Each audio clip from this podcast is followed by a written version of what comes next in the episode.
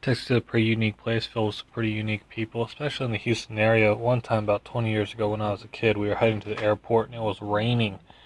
And we're on a street. It's the only way to get to the airport without driving around quite a bit.